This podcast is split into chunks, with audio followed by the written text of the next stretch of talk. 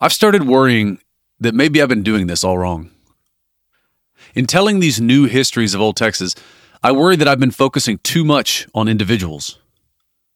Individuals can move history, no doubt, but just as often, I've come to believe, they ride historical waves rather than make them. Every now and then, however, some invention, some innovation, or just some change in how technology is used comes along and moves history forward with a momentum of its own. Subtler, perhaps, but far more powerful than any political ideology. Take, for example, cotton. The unprecedented profitability of cotton raising reshaped the economic loyalties of Texas, forever associated land with wealth in Texans' minds, and required a series of political and moral compromises around slavery that would have violent and long lasting consequences here. Or take the railroad.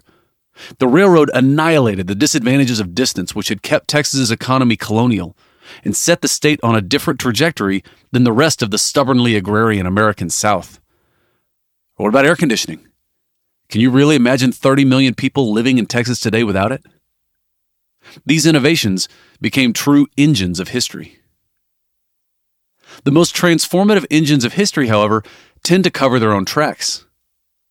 Living in an age of integrated circuits and cheap air travel means we can't hardly imagine life before it which means we also can't see how the genius of the integrated circuit owes an intellectual debt to Comanche pemmican, or how Southwest Airlines might owe its success to a regulatory model developed around the Spanish flood irrigation systems of El Paso and San Antonio. Engines like these concentrate resources behind them and focus the human mind in front of them like nothing else.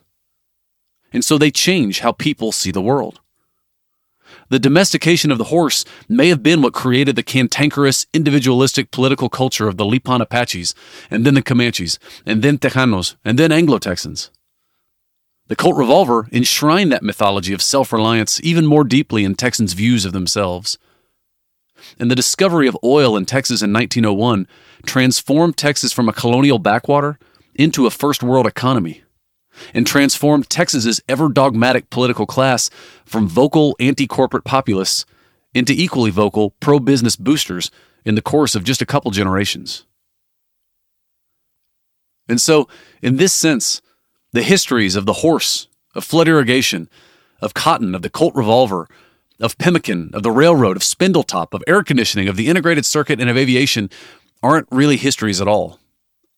They're the reasons why we Texans see ourselves the way we do. This is what I want to explore this season the 10 engines that most meaningfully propelled Texas history forward, and the 10 innovations that most profoundly shaped our collective psychology as Texans. Or Texanity, as I call it. Welcome to Season 5 of A New History of Old Texas The Engines of Texanity.